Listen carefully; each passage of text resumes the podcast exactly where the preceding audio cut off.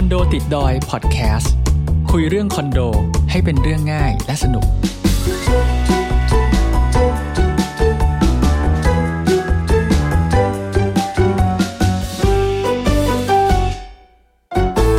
วัสดีครับ ผมบีจากเพจคอนโดติดดอยครับ สวัสดีครับ ผมออมจากคอโดติดต่อเช่นนั้นครับครับ EP นี้เนี่ยเราก็จะมาฉีกไปพูดอีกเรื่องหนึ่งเลย อืมอ่าเราพยายามที่จะคละคละกันก่อน ว่าในแต่ละ EP เราจะพูดเรื่องที่มันหลากหลายวาไรตี้แล้วเดี๋ยวจะดูว่าอันไหนที่น่าสนใจก็จะพูดซ้ำๆไปนะครับ อย่าง EP นี้เดี๋ยวคุณออมจะมาเล่าเรื่องที่เป็นแนวราบให้ฟังบ้างอืมนะครับ คืออย่างนี้เพราะประมาณช่วงที่ผ่านมาไม่นานเนาะไปเจอโครงการหนึ่งมารู้สึกว่า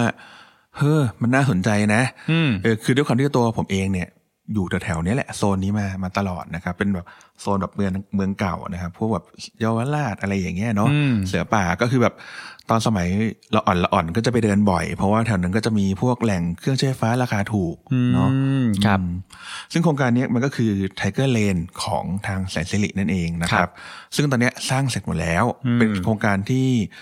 สร้างเสร็จแล้วค่อยขายเนาะก็เพิ่งจะเริ่มขายเมื่อสักเนี่ยประมาณเดือนสองเดือนนี่เองนะครับ เออก็ทั้งโครงการเนี่ยตอนแรกอะในตอนนั้นเนี่ยจะมีแค่เฟสแรกก็จะประมาณอยู่ห้าหลัง แล้วก็เฟสที่สองอะอีกหกหลัง อันนี้ถ้าผมจำไม่ผิดนะน่าจะประมาณนี้แหละคร่าวเอ่อๆนะครับผมแทรกก่อนคือ เอาชัดเจนนิดนึงมันเป็นโครงการเป็นอะไร เขาเรียกว่าอะไร จริงๆเขาเรียกว่าเป็นโฮมออฟฟิศ Home Office นะครับ ขนาดสี่ชั้นครึ่งอืมสี่ชั้นนั่นแหละเนาะเออทำเลล่ะทำเลทำเลเนี่ยจริง ๆ แล้วเนี่ย คือด้วยความที่โครงการเนี่ย ชื่อ Tiger Lane เนี่ยมันก็คืออ่าอยู่แล้วก็คือเสือป่า เสือป่า ใช่ก็คือว่าออกจากโครงการมาเนี่ย ไปทางซ้ายมือสักนิดเดียวก็จะถึงถนนเสือป่าละอ่าแล้วก็พอจากตรงจุดนั้นเนี่ย พอเราเลี้ยวซ้ายไปอีกนิดนึงก็จะเจอพวกเสือป่าพลาซ่าทั้งหลายแหล่ที่ที่คนชอบนิยมมาเดินซื้อของกันนะครับ อันนี้เห็นว่าก็พอจะมีอิงใกล้รถไฟฟ้านิดหน่อยใช่ไหมครับ ใช่คือด้วยความที่ว่า ตรงเนี้ยนะครับมันมันจะใกล้กับรถไฟฟ้า MRT เยาวราชตรงวัดมังกร สถานีวัดมังกรนะครับใช่วัดมังกร เพราะฉะนั้นเนี่ยทำเลเขาก็เลยไปอิงกับเยาวราชด้วยนะครับแต่จริงๆทำเลจริงๆก็ควรจะเรียกว่าเป็นเสือป่านั่นแหละ ตามชื่อเขา คือคืออิงแต่ว่าไม่ถึงกับแบบใกล้มากสักกี่ร้อยเมตรนะหมายถึงว่าจากไหนเอ่ยจากจากไทเกอร์เลนไป MRT วัดมังกรเนี่ย เออจริง ๆ ก็ผมวัดดูแล้วมันประมาณ 500 เมตรนะครับ500เมตรแต่ว่านะอืมอันนี้ก็คืออยู่ในชุดเขาเรียกว่าขาที่ใกล้ที่สุดแล้วกันโอเค แต่ถ้าเกิดเดินเข้าไปในสถานีก็อีกนิดหน่อยอืมก็อาจจะสักห้าร้อยห้าสิบเมตรอะไรอโอย่างเคเงี้ยอะเนี่ยนะครับ แล้วก็จริงๆอะการเดินทางง่ายมากเลย คือจากรถไฟฟ้าเนี่ยเดินออกมาเนี่ยแล้วไปทางขวามือ แล้วก็เข้าซอยนะครับ แล้วก็เดินตรงไปนิดเดียว แล้วพอเลี้ยวซ้ายนิดก็ถึงแล้วครับแต่ส่วนไอ้ตรงซอยนี้เนี่ยที่ผมบอกเนี่ย จริงๆเนี่ยมันสามารถเดินทะลุไปถึงเยาวราชได้เลยอืมอืมอืมคือจริง ๆ EP เนี้ย ผมจะให้ข้อมูลได้ไม่เยอะ ผมไม่ค่อยถนัด แต่ว่าเอาเอาที่พอผมพอรู้ก็คือว่า ผมรู้ว่าพวกตึกแถวพวกบ้านแถวเยาวราชในโซนเยาวราชเนี่ยแพงมาก คือต้องบอกว่านอกจากแพงมากแล้วมันหาไม่ได้ อืมอืมหาที่ไม่ได้เพราะว่าโดยส่วนใหญ่เนี่ยจะเป็นที่แบบทรัพย์สินอืมนะครับ แล้วก็ที่จะแบบ เป็นฟรีโฮเนี่ยมันมันมันน้อยกว่า เป็นเป็นที่เซ้งให้เช่าระยะยาว ส่วนใหญ่ส่วนใหญ่จะเป็นลักษณะนั้นมากกว่าไอ้ที่แบบจะมานั่งขายขาดเนี่ย ไม่มีหรอกอืมหรือต่อให้มีก็คือหาได้ยากมากอืมอืมนะครับ แล้วก็จากโครงการเนี่ยเดินไปเยาวราชก็สักราวๆสิบกว่านาทีได้เนาะก็ผมลองทดลองเดินดูแล้วมันมันเป็นซอยที่คนนิยมในการเดินไปทางเยาวราชอยู่แล้วนะครับ ในระหว่างซอยพวกนั้นเนี่ยก็จะมีพวกร้านค้าตามสไตล์เยาวราชอยู่แล้วนะครับ ไม่ไม่ไม่มีปัญหาในเรื่องการเดินทางไปเยาวราชเลย แต่จริงๆก็อย่างที่บอกว่าผมมันผมค่อนข้างเชื่อว่าบ้านเนี้ย มันเหมาะกับคนทำเลตรงนี้แหละเยาวราชกับเสือป่านี่แหละอืมอืมคือด้วยความที่บอกว่าด้วยราคาที่มันเป็นแบบนี้เนี่ย ทางแสนสิริเองเนี่ยก็ตั้งราคาโครงการมาที่เริ่มต้นที่ประมาณ 38 ล้านบาทอืมซึ่งแน่นอนว่าถ้าคนทั่วๆไปเนี่ยได้ยินราคาปุ๊บก็จะแบบเฮ้ย โอ้โหมันทำไมมันแพงขนาดนี้อืมอะไรอย่างเงี้ย แต่พอผมเองเนี่ย อยู่แถวนี้อยู่แล้วทำให้ผมรู้อยู่แล้วว่าเอ่อบ้านเอ่อตึกแถวทั่วๆไปนะครับอาคารพาณิชย์ทั่วๆไปที่แบบไม่ได้ติดถนนใหญ่ แต่ก็ยังติดถนนนะ แต่ไม่ได้ติดถนนใหญ่ติดถนนซอยแถวๆนั้นแหละ ราคาก็จะอยู่ที่ราวๆสิบปลายๆอยู่แล้วเกือบเกือบยี่สิบล้านว่างั้นใช่ใช่แต่ก็คือโดยส่วนใหญ่ก็จะราวๆนี่แหละสิบปลายๆประมาณก็ประมาณสิบสิบกว่าตารางวาเหมือนกันอ่าซึ่งนะครับซึ่งซึ่งก็จะเป็นตึกเก่าๆด้วยใช่ไหมใช่ตึกเก่าแล้วก็อาจจะมีแค่สองชั้นหรือสามชั้นอืมโอเค ถ้าเกิดคุณไปเจอพวกชั้นสูงหน่อยก็ก็อาจจะลึกหน่อยนิดนึงก็ว่ากันไป แต่ราคาก็จะปรับขึ้นไปอีกนิดนึงนะครับ แล้วก็ยิ่งถ้าเกิดสมมติว่าคุณไปอยู่ตรงเส้นถนนเสือป่าจริง ๆ เนี่ยอืมราคาก็จะขึ้นไปอีกสองเท่าเลยอืมอืมอืมคือผมลองเนี่ยไม่กี่ไม่กี่วันผมจะลองไปค้นหาเล่นๆอยู่เออจริงเว้ยคือตรงเนี้ยเป็นข้อมูลที่ผมได้รับมาจากเพื่อนสนิทคนหนึ่งที่เขาอาศัยอยู่แถวนั้นอยู่แล้วอยู่เยาวราชอยู่แถวเลยวรจักรอะไรพวกเนี้ยนะฮะเขาจะรู้ราคารู้ความเป็นไปแถวนั้นมากกว่าผมนะเออซึ่งตอนแรกได้ยินที่มันพูดมาผมยัง เอ๊ะ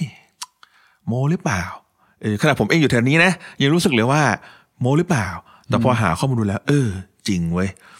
ซึ่งที่เล่ามาทั้งหมดเนี่ยก็เหมือนเดิมนะครับ ไม่ใช่ว่าเราจะมาโปรโมทโปรโมทอะไร แต่ว่ามันมี เรื่องที่กลยุทธ์ในการขายที่น่าสนใจของโครงการนี้ ที่คุณออมใช่เล่าให้ใช่ผมใช่ฟังแล้วก็รู้สึกว่ามันมันมันมันเจ๋งดี คือตอนที่ผมได้ยินราคาเข้าไปในตอนแรกผมพูดได้เลยว่าคิดอยู่เลยว่า มันไม่ถูกนะอืมถึงแม้ว่า คนคนจะรับมันได้นะ อืมแต่คนโดยทั่วไปก็ไม่ได้คิดว่ามันจะถูกถึงขนาดว่าต้องรีบซื้อออืมอืมแต่แน่นอนเสรีเขาก็ไม่ได้รีบขายนะอ่าอ่าอ่าแต่ทีนี้กลยุทธ์ในการขายเป็นยังไง น่าสนใจอะจริงๆเดี๋ยวเล่าปูนิดนึงก่อนก็คือว่า ตัวตอนที่คุยกับเพื่อนเนี่ย ผมก็คุยกับเขาว่าราคานี้เป็นยังไง เพื่อนก็บอกเหมือนผมนั่นแหละว่า มันมันไม่ถูกนะ เออ เสร็จแล้วเนี่ยผมก็เล่าให้ฟังว่าตอนนี้มันมีขายไปแล้วสองห้องเออสองหลังพูดผิดสองหลังเขาก็แบบเฮ้ยจริงเหรอสองหลังขายไปแล้วเป็นหลังไหนล่ะหลังในในหรือเปล่า ไม่ใช่เลย เป็นหลังที่แพงที่สุด ซึ่งก็คือหลักเป็นร้อยล้านเออเพราะว่ามันอยู่ตรงติดริมริมของตัวโครงการเลยใช่ไหมครับ เสร็จแล้วเนี่ยผมก็ไปคุยกับเขาว่าเออแล้วอย่างเงี้ยทางแสนสิริอะ จะมีแผนอะไรที่จะช่วยโปรโมทในการขายมาหรือเปล่า เขาก็เลยกระซิบมานิดนึงว่าที่จริงแล้วอะมันมีโปรอีกแบบหนึ่งที่คุณบีพยายามจะโยงมันอยู่ก็คือ ลักษณะของการเช่าซื้ออืมซึ่งถ้าเกิดว่าตามพ่อพ่อแม่แม่พวกเราก็จะเรียกว่าเซ็งนั่นเซ็เองงเซ็งใช่ใช่ผมเนี่ยก่อนที่จะ ผมรู้ราคามาแล้วแหละ แต่ผมคุยกับเพื่อนก่อนว่าอะสมมติว่าแถวเนี้ยเซ้งกันเน่ะเท่าไหร่ เพื่อนบอกว่าเอาง่าย ๆ โดยส่วนใหญ่เนี่ย ตีกลมๆก็ประมาณ ปีละล้านอืมแต่ส่วนใหญ่ก็จะเซ้งกันประมาณสักสิบปี อะไรอย่างเงี้ยก็จ่ายกันไปก่อนสิบล้าน แล้วระหว่างทางเนี่ยก็จะมีค่าเช่าอีกประมาณสักเดือนละแสนอืมนะครับ ซึ่งตรงเนี้ยผมก็ไปทำข้อมูลเพิ่มเติมขึ้นมาว่า จริงเว้ยเออหลักนี้ประมาณเนี้ยคือคือการการปล่อยให้แบบเช่าประมาณแสนกว่าบาทต่อเดือนเนี่ย ถือว่าเป็นอะไรที่ normal ของแถวนั้นอะผมผมสรุปอีกทีนะ ตามที่ผมเข้าใจก็คือว่า คุณเอาเงินไปให้เจ้าของก่อนเลยสิบล้าน ใช่เป็นใช่เป็นใช่เป็นค่าเซ้งสำหรับสิบปี ใช่ แต่ระหว่างทางที่ดำเนินไปเนี่ย ทุกเดือนก็ต้องจ่ายค่าเช่าให้เขาอีกใช่เดือนละใช่ประมาณหนึ่งประมาณแสนบาทแสนบาท ไปจนครบสิบอาจจะบปีวกลบอะไรประมาณนี้ก็ว่ากันไปอ่าแล้วแต่ตามทำเล อ่า ไปไปจนครบสิบปี ทีนี้ใช่ครับพอครบสิบปีเนี่ย ก็อาจจะต้องมานั่งคุยกันใหม่ว่าถ้าจะถ้าจะเช่าต่อไปอีกห้าปีสิบปีก็ก็ต้ต้อองงเสีมียค่าเซ้งอีกค่าเซ้งใหม่อีกรอบหนึ่งอ่านี่จะเป็นเรื่องปกติของการเซ้งนะครับใช่ใช่คือผมเองก็มีอย่างเงี้ยหลายที่เหมือนกันก็อืมเวลาคุณแม่ก็ต้องอะพอสามปีห้าปีก็ต้องมานั่งเสียค่าต่อเซ็งสัญทีญานึกับงเขาอ่าใช่จะเป็นครับลักษณะนั้นนะครับ เราก็ต้องมานั่งคำนวณดูว่ามันคุ้มค่ากับการลงทุนหรือเปล่าอ่าเนาะก็เสร็จแล้วตรงนี้เนี่ย พอผมไปคุยกับเขาเนี่ยเขาบอกว่ามีแพ็กเกจอันนึงน่าสนใจมากผมเลยว่าน่าสนใจยังไง พอผมรู้ราคาแบบนี้เสร็จแล้วเนี่ยคุยกับเพื่อนว่า เนี่ย ราคาเนี้ย เริ่มต้นเนี่ยห้าล้านเนี่ย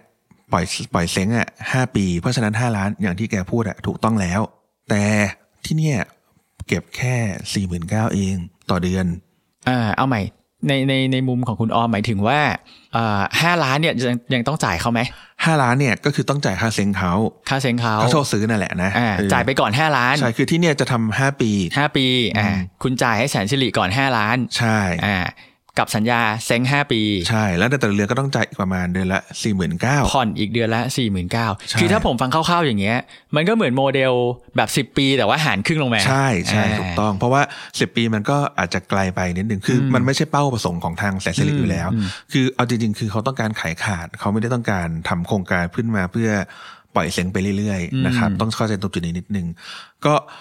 พอบอกราคานี้ไปเพื่อนเนี่ยหันมาแบบเฮ้ย สี่หมื่นเก้านี่ไม่แพงนะอืมเสร็จแล้วเนี่ยผมบอกว่าที่พิเศษสุดยิ่งกว่าคือ หลังจากห้าปีผ่านไปแล้วอะเรารู้สึกว่าที่นี่แม่งค้าขายดี อะคุณเงินที่เหลือเนี่ยถ้ากับว่าที่ผ่านมาทั้งหมดห้าปีเนี่ยที่จ่ายไปแล้วเนี่ย กับตัวที่เราจ่ายค่าเซ็งไปแล้วห้าล้านเนี่ย เอามาหักลบกับค่าบ้านไปได้นะเออออะผมผมผมเข้าใจอย่างนี้นะหมายถึงว่าคุณจ่ายไปแล้ว5ล้านนะครับ แล้วก็ ผมกลมๆแล้วกันว่าจริง ๆ ผ่อนเดือนละสี่หมื่นเก้านะ ผมกลมๆว่าผ่อนเดือนละห้าหมื่นปีหนึ่งก็หกแสนอืมนะครับเอ่อห้าปีก็เท่าไหร่สามสามล้านนะครับสามล้านบวกอ่าห้าล้านเป็นแปดล้านอืมเช่นถ้าเอ่อตึกถ้าเกิดห้องเนี้ยจะขายจริงๆสามสิบแปดล้านสมมุตินะ ผมก็เอา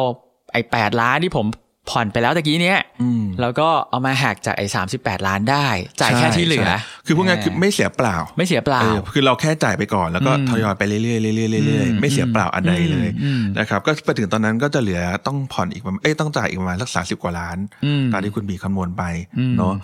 ซึ่งซึ่งแต่ว่าที่มันพีคยิ่งกว่าคือ ถ้าเกิดสมมติว่าคุณลงไปแล้วเนี่ยว้ายขายไม่ดีเลยห้าปีผ่านมาแล้ว อยู่ที่นี่แล้วไม่ work สำหรับเขาสำหรับตัวเราเองนะ คุณสามารถที่จะจบมันที่ตรงนี้ได้ และอืมที่เจ๋งก็คือเขาคืนเงินต้นให้คุณด้วย คืนห้าล้าน คืนห้าล้าน แต่ไอ้สี่หมื่นเก้าที่ผ่อนไม่คืน ใช่ที่ผ่อนสี่หมื่นเก้าไม่คืน ซึ่งผมว่าในแง่มุมเนี้ย คนพื้นที่อะหลายๆคนถ้าเกิดเจอโมเดลเนี้ย ผมว่าน่าสนใจสนใจแน่นอนอ่าน่าเอสนอใจเพราะว่าแบบคุณไม่ต้องมานั่งแบบโอเคมันก็คือการเสียเงินก้อนไปก่อน แต่ถ้าเกิดว่าวันหนึ่งขึ้นมาแล้ว มันมันไปต่อไม่ได้ เราก็ได้กลับมา ซึ่งการเช่าตรงนั้นเนี่ยในราคาสี่หมื่นเก้าแล้วก็เป็นตึกใหม่สี่ชั้น ซึ่งมีพื้นที่ใช้สอยเยอะพอสมควรเลย บางทีคนแถวนั้นเนี่ยสามารถเอามาเช่าเพื่อเอาไว้เก็บของสต็อกเนี่ย ผมว่ามันโอเคเลยนะ เพราะว่าไม่ได้ไกลจากพวกโซนค้าขายสักเท่าไหร่เลยอืมอืมอืมอืมซึ่งพอถึงเล่าถึงจุดนี้ไปเนี่ย ไม่ว่าผมเล่าให้ใครฟังเนี่ยก็หันมามองกันเลยว่า เออ น่าไปเช่าเนอะเออผมก็บอกแล้วมีเงินต้นไหมล่ะ ถ้ามีห้าล้านก็เอาทีอันนี้คือปัญหา เพราะว่าพอคุณทำสัญญาแบบเนี้ย คุณจะไปขอสินเชื่อจากธนาคารได้ยากใช่ใช่ใช่อะจก็ริงๆ อาจจะบอกว่าไม่แน่ไม่รู้ว่าจะมีใครให้ด้วยซ้ำอะนะ ก็ไม่รู้คือถึงตอนนั้นเราก็อาจจะต้องไปดูอีกทีหนึ่งเพราะว่าเอาจริงๆผมยอมแล้วว่า เป็นไปได้ว่าเศรษฐกิจอาจจะคิดว่าช่วงนี้เศรษฐกิจไม่ค่อยดี ราคาเนี่ย มันอาจจะ ไม่ไม่ไม่ถูกไม่แพงอืมเออ แต่ว่าในวันนี้อาจจะขายได้ลำบาก เพราะฉะนั้นก็เลยทำแพ็กเกจนี้ขึ้นมาอืมผมยังคุยกับเซลล์ว่าเขาเรียกแพ็กเกจหนีลุงหรือเปล่าคือถึงตอนนั้นห้าปีอาจจะมีอะไรเปลี่ยนแปลงแล้วใช่ไหมเอออ่าอ่าอ่าก็ว่ากันไปนะครับ ก็ก็เป็นจุดนี้ที่ผมรู้สึกว่า เออเจ๋งดีว่ะคือเจ๋งตรงที่มันคืนเงินต้นเนี่ยแหละอืมอืมผมผมผมฟังเรื่องนี้แล้วผมก็รู้สึกว่า เออ developer ที่เป็นเจ้าท็อปทอปอะ เวลาเขาไปทำ product ในทำเลที่มันแบบอาจจะแตกต่างจากปกติอืมที่คุ้นเคยนะครับอืมเออเขามีการปรับตัว ใช่ใช่ใช่อ่าอันนี้คือข้อดีของเขาที่ว่าสามารถปรับแผนปรับตัวได้ตามสถานการณ์ได้เป็นอย่างดี อืม เพราะว่าอย่างแพ็กเกจที่คุณออมพูดเนี่ย ถ้าไปหาข้อมูลมาก็คือเป๊ะเลย เพียงแต่เขาซอยย่อยมันลงมาใช่จากสิบใช่ปีใช่เหลือใช่ห้าปี จากเซ้งสิบล้านเหลือห้าล้านอะไรอย่างเงี้ยใช่นะคใช่รับ แล้วก็อย่างที่ผมบอกว่าตัวพื้นที่ใช้สอยมันไม่น้อยไงมันเป็นสี่ชั้นที่ทำใหม่ๆเนอะเพราะฉะนั้นเนี่ย ผมว่าหลาย ๆ คนเนี่ย ต้องการเอามาเพื่อเก็บเป็นคลังสินค้าเนี่ยอืมมันเป็นไปได้อืมไม่งั้นเนี่ยไอตัวไอตัวที่แพงที่สุดอะร้อยกว่าล้านเนี่ยอืมมันถึงไม่ได้ขายออกไปตั้งแต่แรกๆหรอกอืมเอออ๋อ ห้องแรกที่ขายออกไปก่อนก็คือเป็นระดับร้อยราคาร้อยล้านเลยใช่อาจจะเป็นหลังที่สองหรือหลังแรกอะไรประมาณนี้เพราะว่าขายสองหลังไปนะครับอ่าเออแล้วก็หลังอื่นเนี่ยคือจริงๆ ด้วยความที่โครงการนี้เป็นลักษณะของโฮมออฟฟิศเพราะฉะนั้นเนี่ยโดยส่วนใหญ่เนี่ย จะไม่ได้แต่งอะไรมากนะเออเพราะว่าคุณต้องเอาไปดัดแปลงตามสไตล์คุณเอง เพราะว่าบางคนก็คือออกแบบมาเพื่อเป็นคลังสินค้า เพราะฉะนั้นไม่จำเป็นต้องทำอะไรมากอืมอืมแต่ทุกชั้นก็จะมีห้องน้ำแล้วก็มีลิฟต์ด้วยอืมซึ่งตรงจุดเนี้ยถือว่าเป็นเรื่องที่ดีนะครับอืมเพราะว่าสมมติคนมีอายุนิดนึงก็ง่ายก็ง่ายในการที่จะขึ้นไปข้างบน ก็เหมือนอากงอาม่าแถวเยาวราช ใช่ไหใช่ใช่ผมถึงบอกว่าตรงนี้เขาทำออกมาได้ได้ดี ก็ support คนในพื้นที่ด้วย ใช่ใช่ใช่ก็คือเท่าที่ฟังก็คือทั้ง Product นะครับก็ support คนในพื้นที่ทั้งแพ็กเกจการเงินก็ปรับตัวตาม ตามสิ่งที่ท้องถิ่นเขาเป็นอย่างนั้นอยู่แล้ว ใช่นะใช่ครับใช่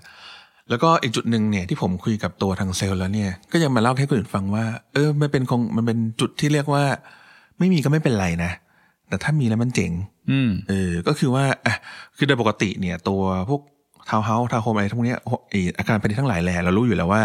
มันก็จะมีหน้าต่างเยอะใช่ไหมครับ ด้านหลังกับด้านหน้าเนาะแต่โอเค ด้านหน้ามีปัญหาเวลาไปไหนมาไหน เรารู้กันอยู่แล้วว่ามีใครผ่านหน้าบ้านบ้างนะครับ แต่ว่าโครงการนี้ด้านหลังเนี่ยมันดันมีเขาเรียกว่าอะไรหน้าต่างที่มันดู smart นิดนึง เพราะว่าเราสามารถเช็คผ่าน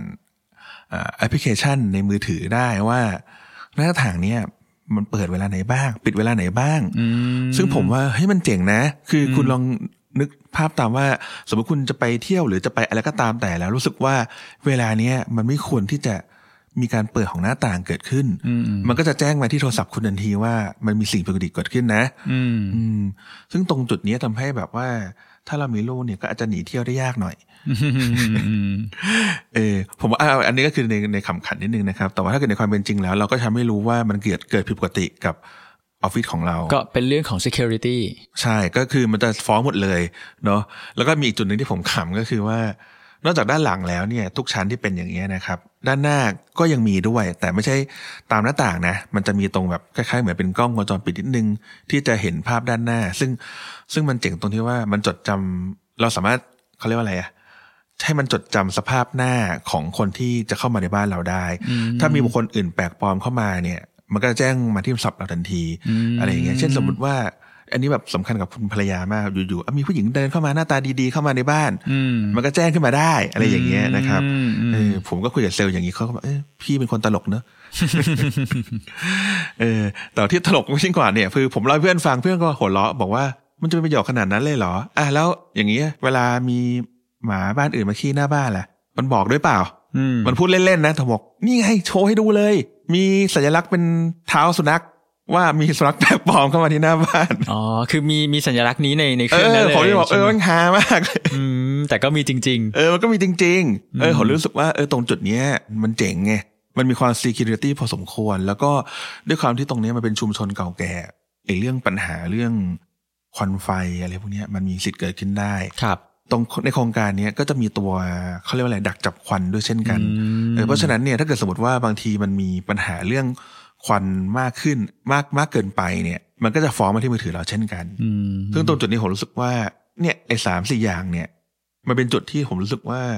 ไม่มีก็ไม่เป็นไรนะแต่พอมีแล้วมันพิเศษไง อืมอืมอืมอืมอืมอืมก็เท่าที่ผมฟังทั้งหมดก็สรุปได้อย่างหนึ่งว่าอ่าด้วยความเป็นแสนสิรินะครับอืมเขาก็เอาเทคโนโลยีเข้ามาอะเขาชอบลักษณะนี้อยู่แล้ว ใช่ แต่ก็ไม่ลืมที่จะปรับตัวให้กับเอ่อ หลาย ๆ อย่างที่คนในพื้นที่เขาเป็นด้วย ใช่ใช่อ่าแล้วก็เพิ่มเทคโนโลยีเข้าไปอีก ใช่นะคใช่รับใช่แล้วก็มีแพ็กเกจการเงินที่น่าสนใจ คือราคาในทุกวันเนี้ยเริ่มต้นที่ประมาณ 38 ล้าน แต่ผมก็อันนี้ไม่รวมส่วนลดอีกหลาย ๆ อย่างนะ แล้วผมก็คุยกับเขาว่าเอาจริง ๆ ถ้าอยากได้จริง ๆ อะมันมันลดได้มากกว่านี้ไหม เขาก็ยิ้มยิ้มก็บอกว่าเรามาคุยก่อน คือลดได้อีกพอสมควรเลยอืมอะไรแบบเนี้ยนะครับ แล้วก็จริง ๆ ก็ถ้าเกิดสมมติตรงเนี้ยสามารถบอกเขาไปได้นะว่ารู้มาจากทางเรานะ อะไรอย่างเงี้ย เออก็อาจจะมีส่วนลดเพิ่มเติมก็ได้โหนี่คือสรุปแล้ว EP นี้เนี่ยมีเป็นทายอินโฆษณาแฝงอาจจะนิดหน่อยแต่ว่าอันนี้อันนี้ไม่เชิงเพราะว่ารู้รู้สึกว่ามันน่าสนใจจริงเออๆแต่ว่าพอดีพอคุยกับเขาแล้วเขาบอกขึ้นมาอย่างนี้ เราก็เลยเอามาเล่าให้ฟังว่าอ๋อเขาบอกมาอย่างนี้นะ แต่ลดเท่าไหร่ไม่รู้นะอ่าไม่รู้ไม่รู้เออไม่รู้นะไม่รู้จริงเออเออๆเอเอออแต่ว่า เข้าใจว่าน่าจะมีแน่นอนอ่าแค่นั้นเอง แต่แต่ย้ำว่าจริงๆ ที่เรามาเล่าเนี่ยไม่ได้เกี่ยวกับการการโฆษณา เรารู้สึกใช่ใช่ว่ามันมีอะไรที่น่าสนใจก็เลยมาคือเล่าให้คือฟังจจริงๆอย่างที่บอกก็คือว่า product มันน่าสนใจทำเลมันน่าสนใจ ตรงที่ว่าคุณจะหาทำเลแบบเนี้ยบ้านแบบเนี้ยที่เป็นที่ดินของคุณเองอะมันหาไม่ได้ไงอืมสำหรับคนที่ต้องการอยู่แถวเยาวราชเสือป่าแถวนั้นเนี่ย ครับอย่างที่คุณวีบอกไปว่ามันส่วนใหญ่มันเป็นลักษณะของที่ทรัพย์สินหรือก็ leasehold ซะส่วนใหญ่อืมซึ่งแต่ละอันเนี่ยก็มีมูลค่าที่แพงในการที่จะครอบครองมัน ครับ โอเคครับ EP นี้ก็เราลองเล่าเรื่องที่ไม่เกี่ยวกับคอนโดดูบ้าง แต่ก็เป็นเรื่องอสังหาริมทรัพย์ ใช่ใช่ก็นะครับใครสนใจก็ลองไปดูกันครับ อ่าลองไปดูกันเนาะ แล้วก็เดี๋ยวถ้ามีใครคิดว่าอยากให้พูดเรื่องอะไรอื่น ๆ อีกๆที่นอกเหนือจากเรื่องคอนโดเรื่องแนวราบก็คอมเมนต์มาบอกกันได้ อ่าได้นะครับ EP นี้ก็ ลาไปก่อน พบกันใหม่ EP หน้า สวัสดีครับอ่าโอเค สวัสดีครับคอนโดติดดอยพอดแคสต์คุยเรื่องคอนโดให้เป็นเรื่องง่ายและสนุก